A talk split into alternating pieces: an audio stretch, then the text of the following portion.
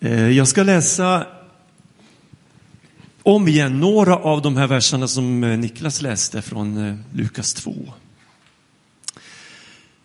Några herdar låg ute på marken och vaktade sin jord om natten. Då stod Herrens ängel framför dem och Herrens härlighet lyste omkring dem och de greps av stor förfäran. Men ängeln sa till dem, var inte rädda, jag bär bud till er om en stor glädje, en glädje för hela folket. Idag har en frälsare fötts åt er i Davids stad. Han är Messias.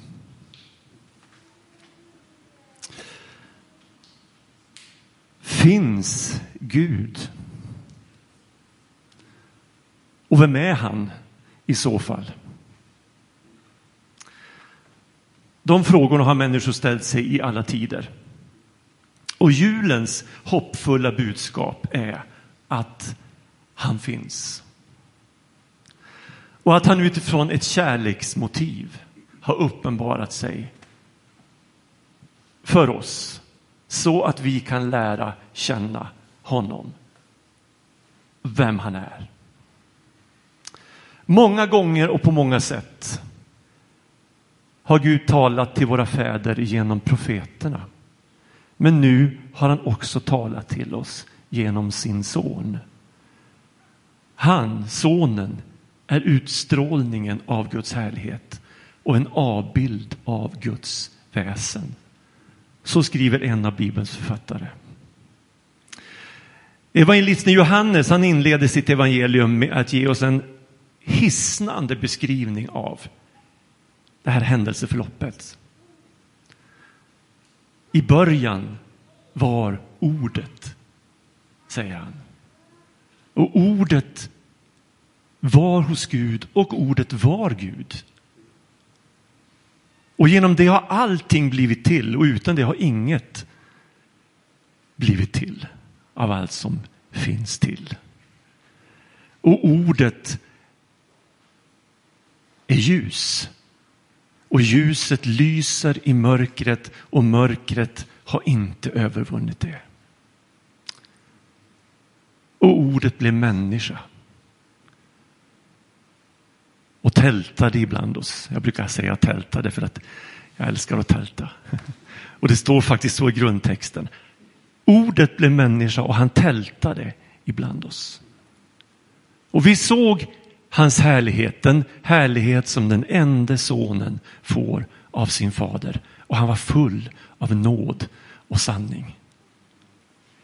Ingen har någonsin sett Gud. Men den enda sonen, själv Gud, har förklarat honom för oss.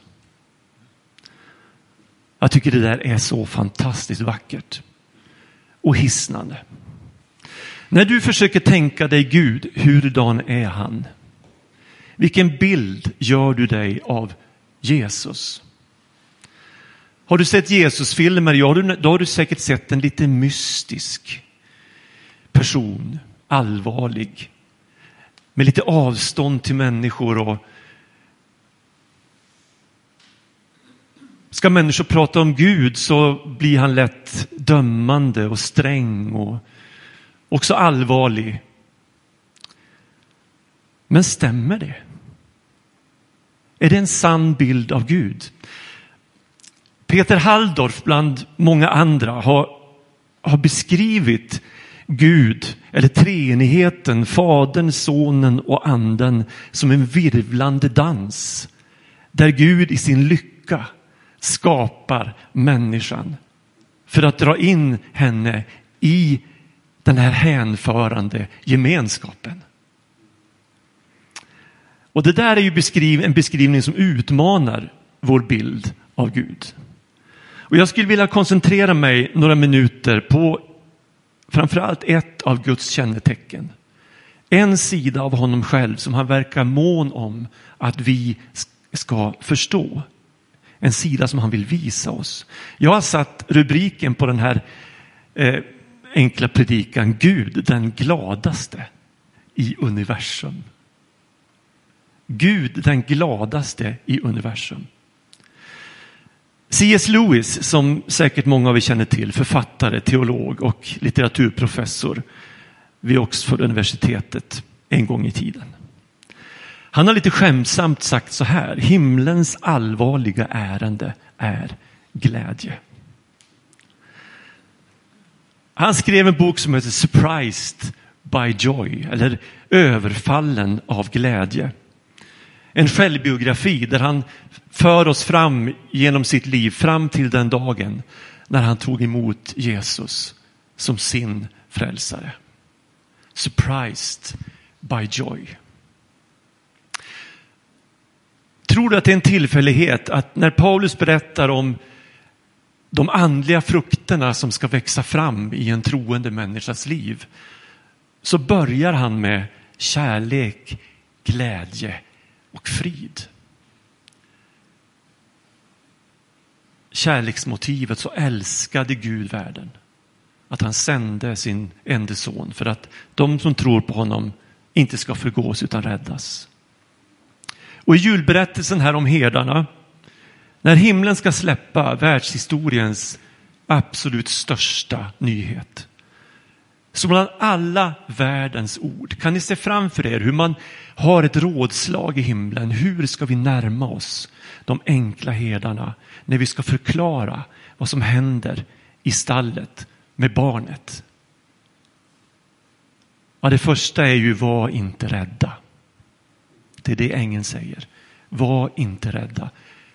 Och då tänker jag att det är så Gud vill att vi ska möta honom utan rädsla.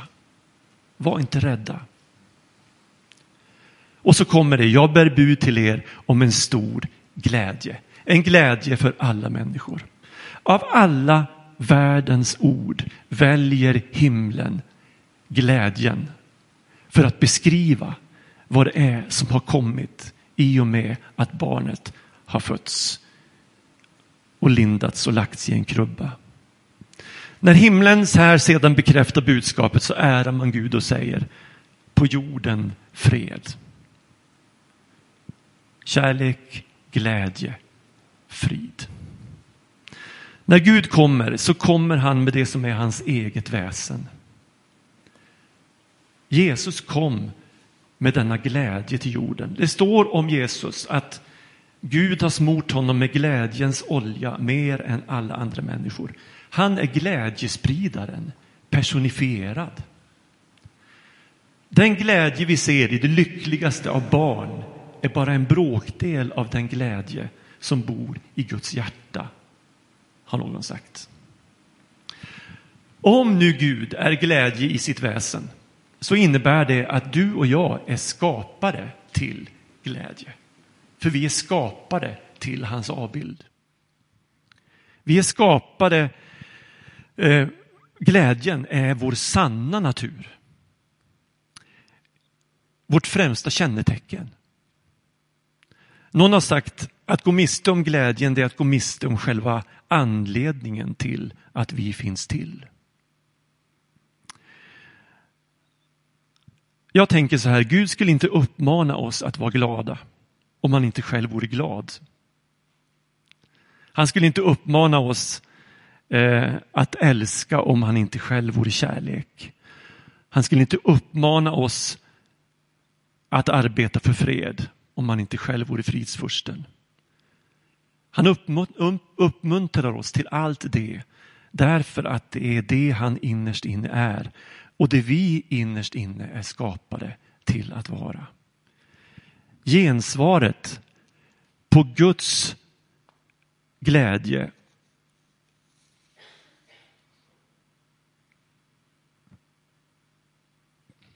handlar inte bara om oss människor, utan den finns nedlagd i hela skapelsen. Så här skriver krönikebokens författare, må himlen fröjdas och jorden jubla, havet brusa och allt det rymmer. Marken och allt den bär må glädja sig. Då ska skogens träd jubla inför Herren. Se, han kommer för att råda över jorden. Hela skapelsen gensvarar på Guds glädje. När Jesus hade undervisat sina lärjungar i Johannes 15 säger han att målet med hela hans undervisning är att de ska vara glada. Och han säger också vilken glädje det handlar om.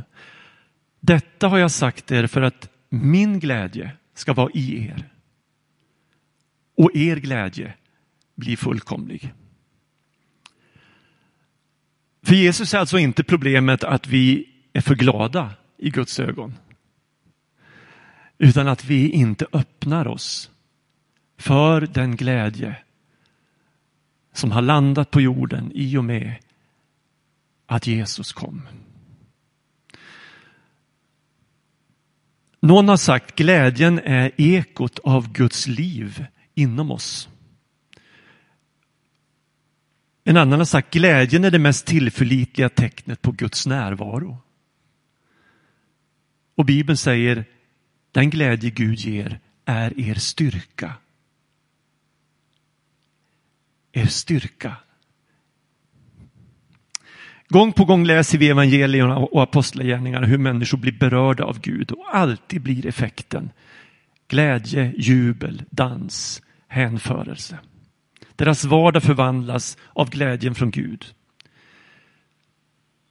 Gud vill uppfylla jorden med sin glädje och han börjar med dem som är i störst behov. Han börjar underifrån. Och det är så starkt att det är markens herdar som först av alla får höra himlens budskap om vad det är som har hänt i Betlehem. Jag bär bud till er om en stor glädje för alla människor.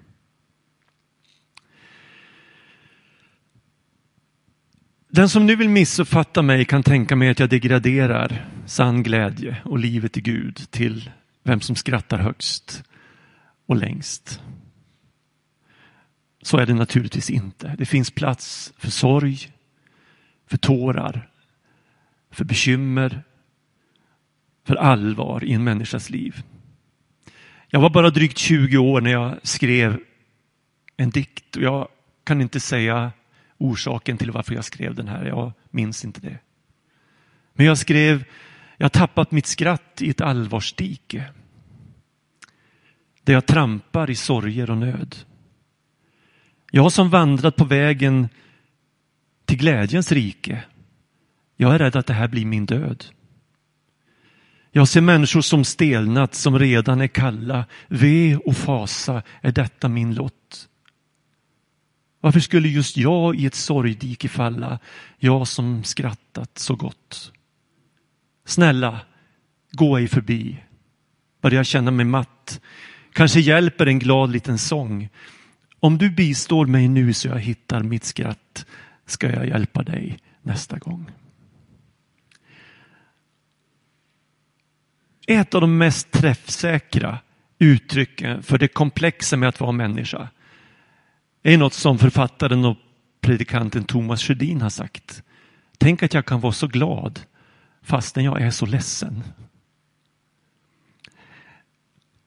Och när jag försöker förstå glädjebudskapet som ängeln kommer med till herdarna så tänker jag mig himlaglädjen som en, en sorts grundton. Under allt. Eh, den finns där mitt i sårbarheten och brustenheten som en läkande kraft, en styrka, ett vapen mot allt det destruktiva. Låt mig få fritt citera några rader från president, Ukrainas president Zelenskyjs jultal. Han säger många ukrainare kommer att möta julen i fångenskap, men låt dem veta att vi kommer att hämta hem dem alla. Låt oss fira jul som vi brukar, skratta och vara glada. Det kanske inte sker några mirakler, men glädjen i sig är ett mirakel. Fröjden, glädjen i Gud är er styrka. Det sker någonting när glädjen får plats, utrymme, uttryck i våra liv. Vem är Gud för dig och hurdan är han? Och spelar det någon roll för ditt sökande? Ja, jag tänker att om vi får hjälp att släppa våra fördomar och vanföreställningar om Gud och istället möter hans kärlek, hans glädje och hans frid så kan vi våga falla i hans armar med hela vår tyngd. Vi har inte en frälsare som är oförmögen att känna med oss i våra svårigheter, utan en som har prövats på alla sätt och varit som vi, men utan synd. Låt oss därför frimodigt träda fram inför nådens tron för att få förbarmande och nåd i den stund då vi behöver hjälp. Hebreerbrevet 4. Jag har en bekant. Och varje gång jag säger till den här personen Du är fantastisk. Eller Du gör det så bra. Så säger den här personen Ja, jag vet. Det säger alla. Och jag tycker det är så otroligt vackert. Och det är så osvenskt. Och det är så läkande, så bara för att jag ska få höra de där orden så säger jag ofta till den här personen, du är fantastisk. Ja, jag vet. Det säger alla.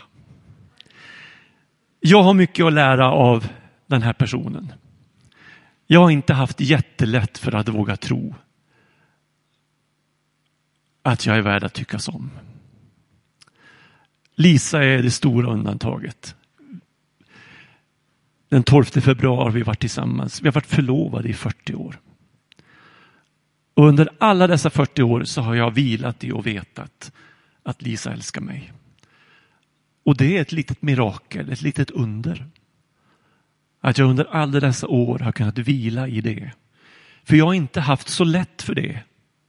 Men jag lär mig långsamt att om någon säger till mig jag tycker om dig Sören, så har jag börjat lära mig att tänka, ja men den personen menar nog det. Och så säger jag tack och så tar jag emot. Vi kanske kan bli lika trygga med Gud som mannen som går längs vägkanten, bedjande, sjungande och dansande när en mycket stressad person kommer skyndande längs vägen och spontant utropar Du måste ha en bra relation med han där uppe. Och mannen vid vägkanten svarar Ja, han är väldigt svag för mig. Amen. Ja, tack Gud att vi får slappna av. Och vi får sträcka oss mot dig. Vi får vila i att du är kärlek, glädje och frid. Att allting handlar om det. När du kommer till jorden för att möta oss. Du kommer med det som är ditt innersta väsen. Hjälp oss att våga tro att du har skapat oss till din likhet att det är i kärleken och i glädjen och i friden som våra hjärtan börjar klappa i takt med ditt hjärta. Tack Gud för att du är nära oss. Du är inte långt borta, utan du är här. För att låta glädjen börja bubbla i vårt inre, hur än våra omständigheter ser ut. Du kan skapa glädje i krigets offer i Ukraina. Mitt i deras kamp och nöd och lidande. För att du är större. Och du kan skapa glädje och kärlek och frid i våra hjärtan. Oavsett vad det är vi står i, oavsett vad vi har gått igenom, oavsett vad som väntar. Jesus, du sa att du är med oss alla dagar till tidens slut. Tack att vi får ta till oss det och vila i dig. Kasta oss i dina armar med hela vår tyngd. Och jag vill be särskilt för den som sitter här i stort behov av kärlek, glädje och frid. Jag ber att du rör vid det innersta, att du Ja, Herre, du sa att den som tror på dig, från hans innersta ska strömmar av levande, friskt vatten strömma fram. Och jag vill tro att det är glädjen du talar om. Och det sa du om den helige ande som de som tror på dig ska få.